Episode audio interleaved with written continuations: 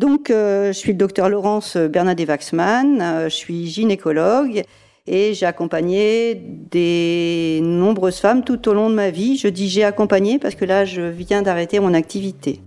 Et je suis là pour parler de la ménopause, en fait, et puis euh, de l'intérêt du sport à pratiquer au moment de la ménopause.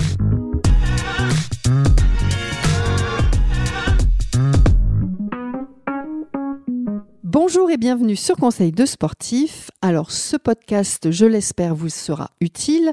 Il a pour vocation à vous accompagner dans la pratique. Il vous aide à reprendre le sport ou bien répond tout simplement à des questions que vous vous posez sur la santé, le bien-être et l'alimentation. Je suis Sandrine, je travaille chez Decathlon et chaque semaine, eh bien, j'ai la chance de recevoir des experts, des expertes et surtout des passionnés de sport. Alors au micro, eh bien, ils nous partagent leur expertise, leur connaissance et nous donnent surtout des conseils à mettre en application rapidement. Aujourd'hui, bien vous l'avez compris, c'est Laurence qui est à mes côtés. On aborde ben, ce sujet quand même tant attendu sur le sport, la femme, la ménopause. Bonjour Laurence. Bonjour Sandrine. Alors dis-moi, euh, est-ce que tu peux déjà nous expliquer ce que c'est que la ménopause et est-ce qu'il existe finalement aussi différentes phases? Est-ce qu'il y a une phase avant? Est-ce qu'il y a une phase après? Alors la ménopause, ça correspond à l'arrêt du fonctionnement de l'ovaire qui survient vers l'âge de 50 ans et qui se traduit par l'arrêt des règles et la perte de fonction de reproduction. Ça veut dire qu'après la ménopause, on ne peut plus être enceinte. Pour parler de ménopause installée, il est d'usage d'attendre un an après l'arrêt des règles. Ça, c'est la définition de la ménopause.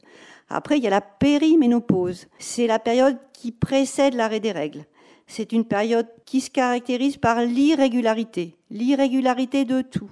Et ça peut se prolonger jusqu'à un an après les règles. Alors pendant cette période-là, les cycles se raccourcissent, s'allongent, deviennent irréguliers. Tous les signes de ménopause peuvent apparaître dans le désordre, puis disparaître, puis réapparaître. C'est l'irrégularité. Et ces signes peuvent euh, apparaître parfois plusieurs années avant la ménopause confirmée. Ça voudrait dire quoi, plusieurs années? Ben, Ça peut être 4-5 ans. Alors des règles longues, des règles courtes, des règles qui apparaissent, des règles qui disparaissent, des règles hémorragiques. Après, il y a tous les troubles de l'humeur, la prise de poids, les douleurs, et tout ça, ça peut être des signes qui peuvent durer quelques mois, puis disparaître.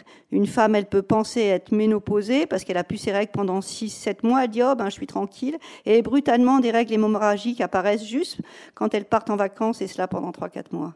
Tu me vends du rêve, Laurence. Ah oui, non, mais je raconte. Et en fait, ça rassure beaucoup les femmes que je leur raconte. D'accord. Voilà. Donc maintenant, tu nous as effectivement bien euh, expliqué ce phénomène de la ménopause. Est-ce que ça implique, concrètement, est-ce que ça implique des changements euh, sur le corps de la femme et dans sa tête? La ménopause s'accompagne d'une redistribution des graisses. Donc les graisses ont tendance à se distribuer sur le ventre avec une prise de poids qui débute souvent avant la ménopause. Alors ça, c'est au niveau physique. Au niveau psychologique, il y a beaucoup d'autres signes. C'est surtout la fatigue, trouble du sommeil, une perte d'attention, une tendance dépressive, des pertes de mémoire.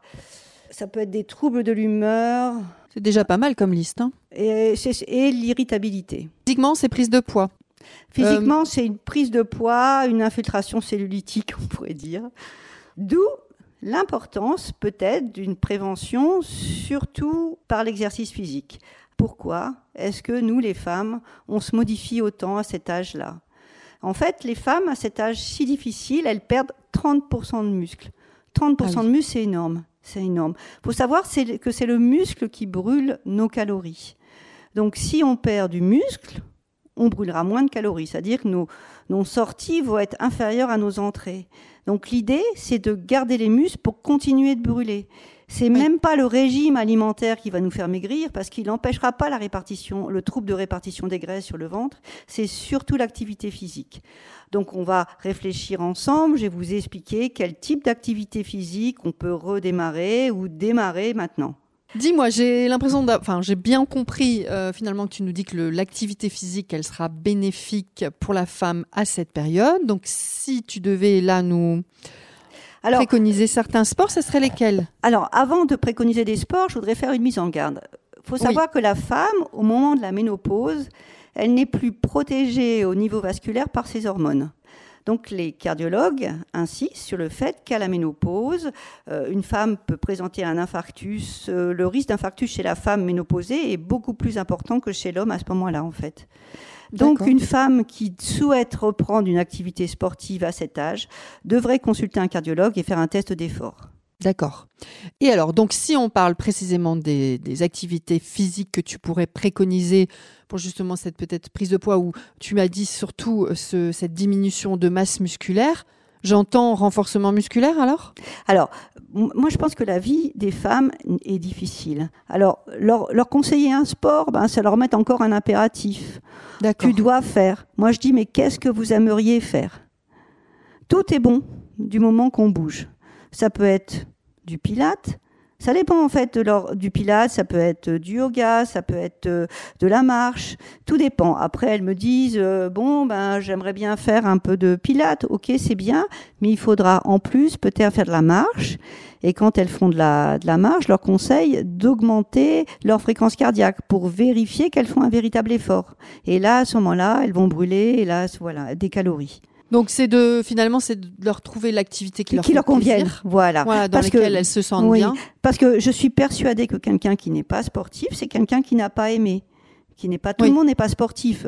Toi tu l'es, moi je le suis, j'ai pas moins de difficultés. Par contre, quelqu'un qui ne l'est pas, bah il va dire oui oui je vais faire et au bout de deux mois il va arrêter. Donc ça n'a pas d'intérêt.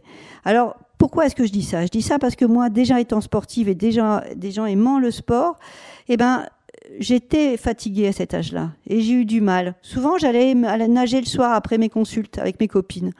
Et eh ben, le soir, et eh ben, plusieurs fois, je me suis retrouvée à m'endormir sur le canapé tellement j'étais fatiguée au lieu d'aller nager.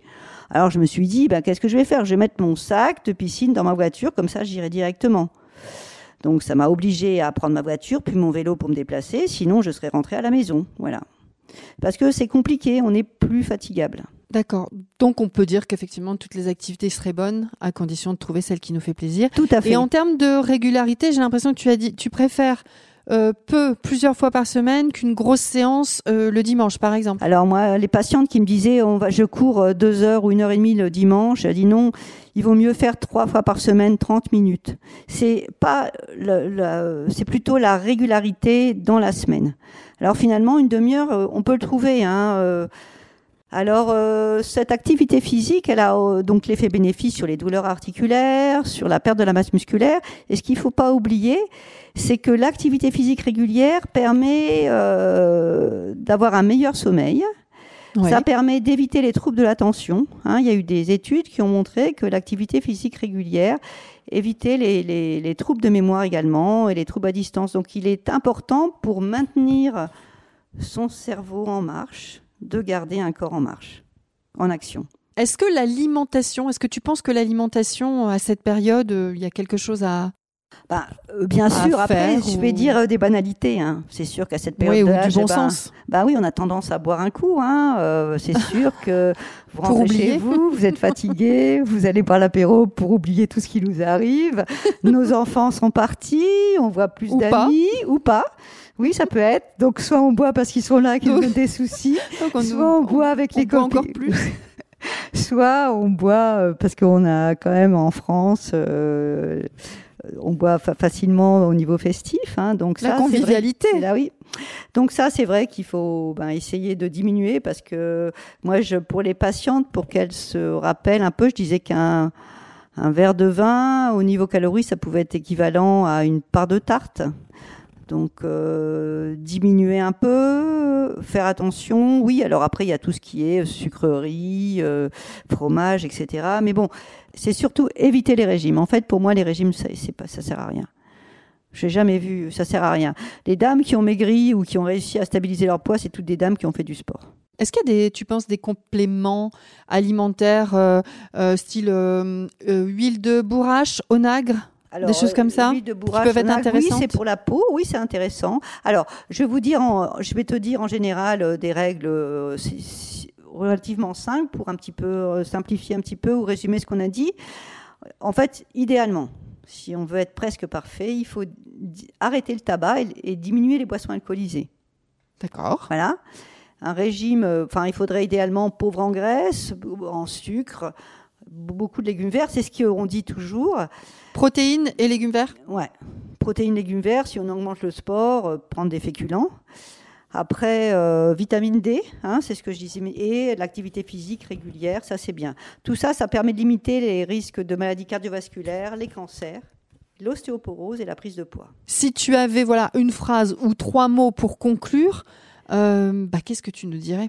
La ménopause, c'est vraiment une étape difficile de la vie des femmes à tout niveau et l'activité physique régulière permet aux femmes d'éviter la prise de poids, de mieux se sentir dans leur corps à cet âge aussi difficile. C'est vraiment une période qui va durer au moins 4-5 ans où je leur demande de faire très attention à elles. Je leur dis, c'est comme l'adolescence, c'est comme les grossesses où les femmes, elles doivent faire attention. Au moment de l'adolescence, on voit parfois des femmes, des jeunes filles qui grossissent, comme pendant les grossesses. Et si elles font attention, eh ben, toute leur vie sera meilleure ensuite.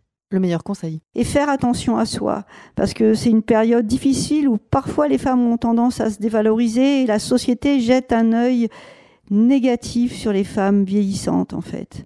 Heureusement actuellement dans la presse on voit plein de mm. journaux féminins qui valorisent les femmes de 50, 60 ans, etc. Ça Mais c'est ça commence et c'est récent et on voit maintenant des séries, notamment Amishim, une série israélienne qu'on peut regarder sur Arte qui est extraordinaire et c'est euh, une femme de 50 ans euh, et c'est très très drôle.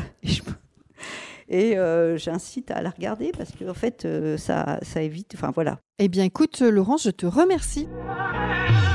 Merci Laurence, merci pour le partage sur le sujet du sport des femmes et de la ménopause. Vous avez aimé ce podcast, eh bien vous le partagez à votre entourage et pourquoi pas sur vos propres réseaux. On s'abonne à la chaîne pour recevoir un nouvel épisode chaque semaine. Et puis n'hésitez pas à nous mettre des commentaires sur Apple Podcast et pourquoi pas des étoiles sur Spotify. En attendant la semaine prochaine, eh bien je vous souhaite une belle fin de semaine et je vous dis à bientôt. Merci.